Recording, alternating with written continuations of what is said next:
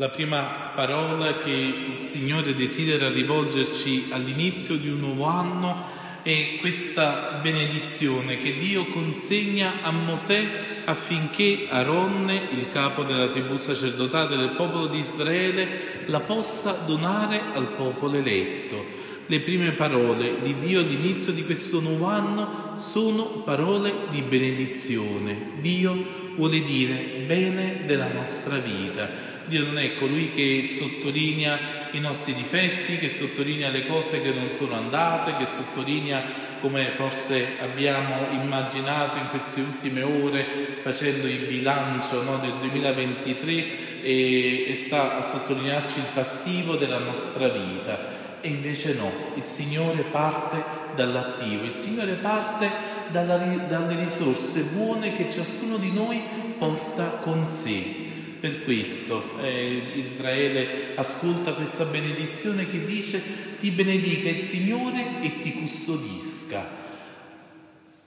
Il Signore aggiunge insieme alla benedizione un desiderio, quello che il suo popolo, che quello di ciascuno di noi sia custodito. E cosa si custodisce? Non custodiamo, ognuno di noi le cianfrusaglie, eh, non custodiamo le cose di poco conto, ancora di più in questo tempo eh, in cui siamo nel pieno sfrenato consumismo dell'umanità dove tutto è usa e getta, tante cose non abbiamo neanche cura di trattarle come forse debbano essere trattate, forse i nostri nonni, i nostri bisnonni avevano invece un altro stile, no? di, invece di riciclare ogni cosa, tanto forse addirittura da poter diventare anche accumulatori seriali di cose. E invece noi abbiamo bisogno di lasciarci custodire. E cosa si custodisce? Cosa custodiamo?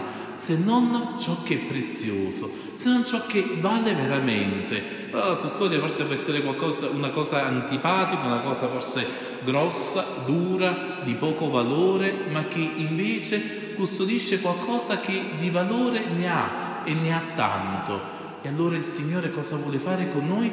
Ci vuole custodire perché? perché riconosce la nostra preziosità. Dio ti vuole custodire perché per Lui sei prezioso, perché per Lui vali la custodia, perché per Lui vali il custodirti, l'accompagnarti nella vita. E all'inizio di questo nuovo anno quanto ci serve poter riconoscere e saper riconoscere ancora una volta qual è il nostro valore. E tante volte siamo bistrattati, siamo buttati da una parte e dall'altra, possiamo essere usati o valutati chissà da quale sistema e invece abbiamo bisogno di ascoltare questa benedizione di Dio che ci fa scoprire chi siamo veramente e la benedizione di Aronne continua facendoci ascoltare il Signore faccia risplendere per te il suo volto e ti faccia grazia. Cosa vuole fare il Signore con noi? Vuole che il suo cuore risplenda perché ogni volta che noi guardiamo verso Dio guardiamo qualcosa di luminoso. Non guardiamo tenebre, non guardiamo del buio, ma guardiamo invece della luce, qualcosa di bello, di armonioso che ci viene incontro. Qualcuno che ci viene incontro, che ci guarda con uno sguardo di benedizione poter vedere che il volto del Signore è luminoso e raggiante nei nostri confronti, significa che il Signore ha già il suo sguardo su di noi. Abbiamo bisogno noi di capire i nostri occhi come li utilizziamo. Allora anzitutto ciò che il Signore ci mette nel cuore è uno sguardo nuovo e lasciarci guardare da Dio, permettere che noi possiamo essere oggetto dello sguardo amorevole di Dio, ma perché Dio ci guarda? Perché ci vuole controllare? Perché vuole vedere come ci comportiamo? E dice la benedizione perché ti faccia grazia. Il Signore guarda la nostra vita perché ci vuole regalare i suoi doni. In questi giorni in cui forse abbiamo ricevuto tanti regali, il Signore ci vuole dare i suoi, ci vuole dare i suoi doni preziosi. Eppure tante volte eh, il Signore non riesce a darci le sue grazie perché le nostre mani tante volte sono piene di cianfrusaglie, come casomai qualcuno che ti vuole dare un regalo, ma già hai le mani occupate, già hai le mani piene, già non hai più dita o mani a tua disposizione per poter accogliere un bel regalo che ti sta dando. Evidentemente abbiamo bisogno di liberarci di tante cose inutili che portiamo come qualcosa di prezioso che invece non lo è. Allora davanti al Signore cosa ci viene chiesto? Ci viene chiesto all'inizio di questo nuovo anno di avere un cuore libero e delle mani aperte per poter ricevere quanto Lui ci vuole donare. E per questo allora il Signore aggiunge che rivolga a te il suo volto e ti conceda pace. Il Signore vuole girare il suo volto verso di noi e penso che tante volte noi invece usiamo e conosciamo un po' l'espressione che è l'esatto opposto. Tante volte quando casomai qualcuno c'è qualcosa contro di noi, subito siamo attenti a vedere no, come si comporta quando incrocia il nostro sguardo, se ha, potremmo dire, il coraggio no, di incrociare il nostro sguardo, oppure, come si suol dire, ci vota la faccia, oppure ci gira la faccia e una persona ci gira la faccia quando non ci vuole guardare, quando forse non riesce a resistere al nostro sguardo, quando forse c'è qualcosa che si frappone, che eh, non è veramente di pace tra di noi. E allora invece il Signore chi è? È colui che invece qualsiasi cosa noi possiamo fare, il Signore volge sempre il suo sguardo verso di noi. Dio non è colui che ti volta la faccia, ma Dio è colui che ti ama così profondamente da rimanerti sempre fedele e ti guarda, volge il suo volto verso di te perché? Perché ti vuole concedere la pace. Cos'è la pace? La pace è la serenità del cuore, è stare nella vita, stare nel combattimento di ogni giorno con i momenti di prova, di difficoltà della vita insieme ai momenti di gioia e di esultanza e sapere che il Signore è con noi, che il Signore non toglie il suo volto, il suo sguardo su di noi e questo diventa per noi la base per la nostra serenità. Quante volte noi siamo confusi da tante paure, siamo confusi da tante ansie, quanto ci farà bene nel corso di quest'anno rileggerci, rifar ascoltare al nostro cuore questa benedizione, dove il Signore ci vuole dare la sua shalom, il Signore ci vuole dare la sua serenità, la sua pace, anche nel combattimento. Ed è di pace e di serenità lo sguardo, il quadro che il Vangelo di questa festa ci consegna. È il cammino dei pastori, il cammino di questa gente semplice che sente rivolta a loro un invito, l'invito degli angeli quello di andare a vedere questo Salvatore, questo Messia. E il Vangelo ci dice che i pastori si dicono l'altro andiamo a vedere questo spettacolo che il Signore ha preparato per noi. Questi uomini, forse induriti dal freddo della notte e dalla vita, eh, pensati un po' come gli ultimi del popolo di Israele, la parte forse un pochino più rozza del popolo di Israele, eppure non sono i sapienti, non sono i dotti, non sono gli istruiti che ricevono l'annuncio degli angeli, ma sono questi pastori che nella loro semplicità, nella loro minorità, ricevono un annuncio di salvezza e davanti a questo annuncio di salvezza però scelgono di non rimanere fermi. Un tempo nuovo ci viene donato per poterci rimettere in cammino, per rimetterci in cammino davanti a una promessa. I pastori sanno che troveranno il Salvatore, non sanno ancora che è un bambino, non sanno ancora chissà come sarà, eppure questi uomini si mettono per strada, si fanno compagni di viaggio, forse tante volte si saranno visti l'un l'altro un po' con la puzza sotto il naso, forse per qualche pecora rubata o contata male qui o lì, eppure arrivano tutti alla grotta di Bettarenne E sono questi pastori, queste persone semplici a farsi annunciatori delle parole degli angeli anche per Maria e Giuseppe. Maria e Giuseppe le parole degli angeli non le ascolteranno direttamente, ma le ascolteranno attraverso la voce semplice di questi pastori. Ascolteranno parole forse che i pastori non hanno neanche mai ascoltato o che comprendono appieno. Eppure Maria e Giuseppe si lasciano toccare il cuore, si lasciano stupire come grande lo stupore di questi uomini e di queste donne che ascoltano quanto dicono i pastori. E il Vangelo ci annota questa caratteristica di Maria. In questo giorno in cui la celebriamo, Madre di Dio, scopriamo la bellezza della maternità, la bellezza di essere donna e di essere madre, Davanti a questo il Vangelo ci dice che Maria da parte sua cosa faceva? Custodiva tutte queste cose. Questo custodire è qualcosa che ha a che fare anche con Maria.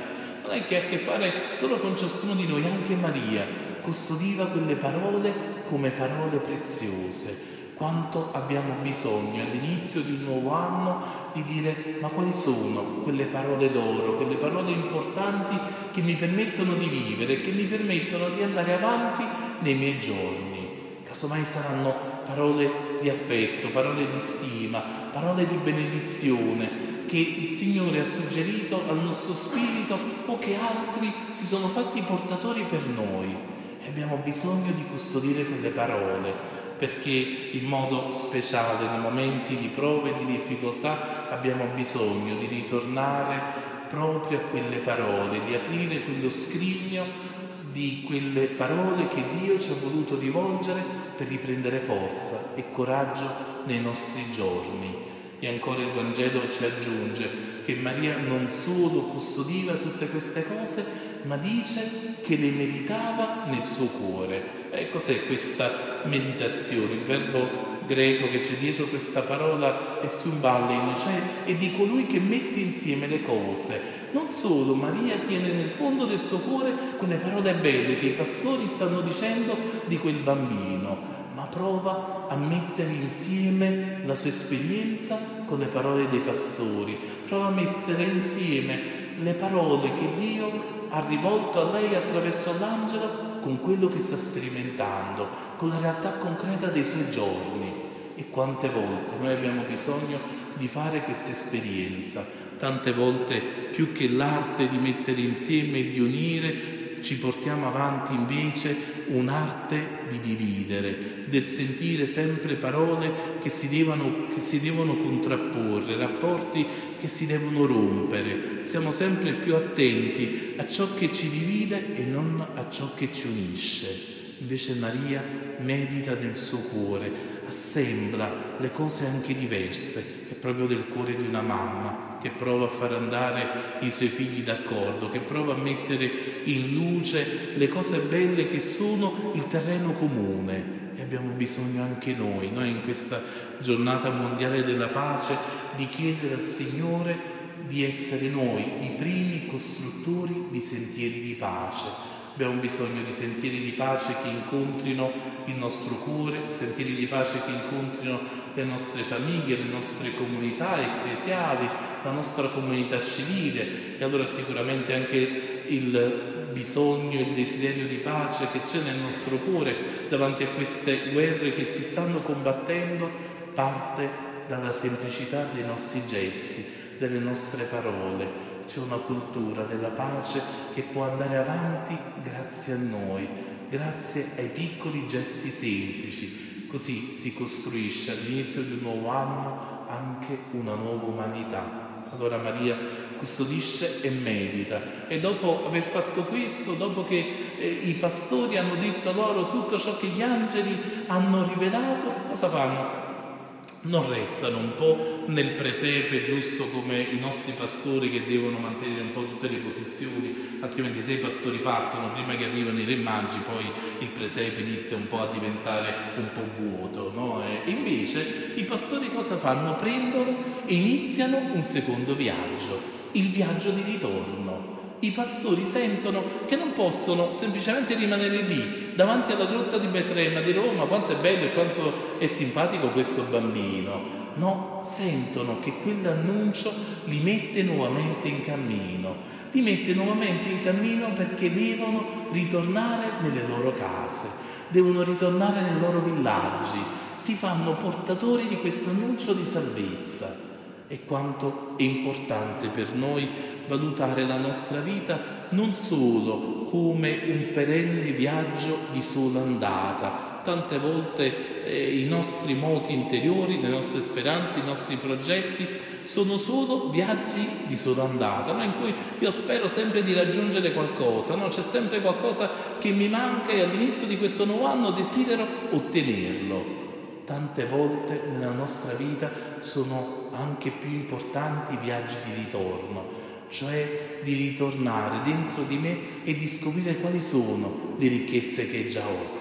Cos'è che possiedo di prezioso? Qual è quell'incontro che già ha toccato la mia vita? Allora non ho bisogno di cercare chissà qualcosa di nuovo, ma ho bisogno invece di far tesoro di quello che già ho e di ritornare nella mia vita e di fargli portare frutto, di mettere a reddito, di mettere in utile le grazie che ho già ricevuto.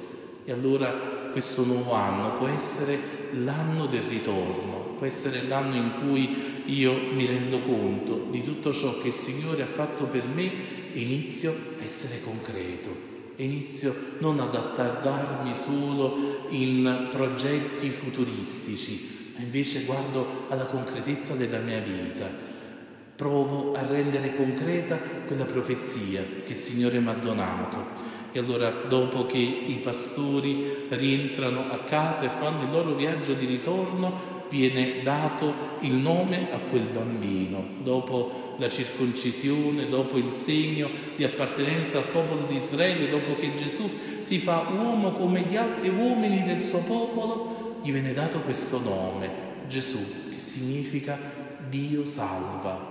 All'inizio di questo nuovo anno. Ci possiamo chiedere se veramente abbiamo incontrato questo bambino che si chiama Gesù, se veramente nella nostra vita abbiamo incontrato il Salvatore, perché se l'abbiamo incontrato veramente nella nostra vita non perderemo tempo appresso a tanti altri salvatori, a tanti altri che ci promettono vita, salvezza, sicurezza, tranquillità, comfort e tutte le cose che tante volte andiamo cercando.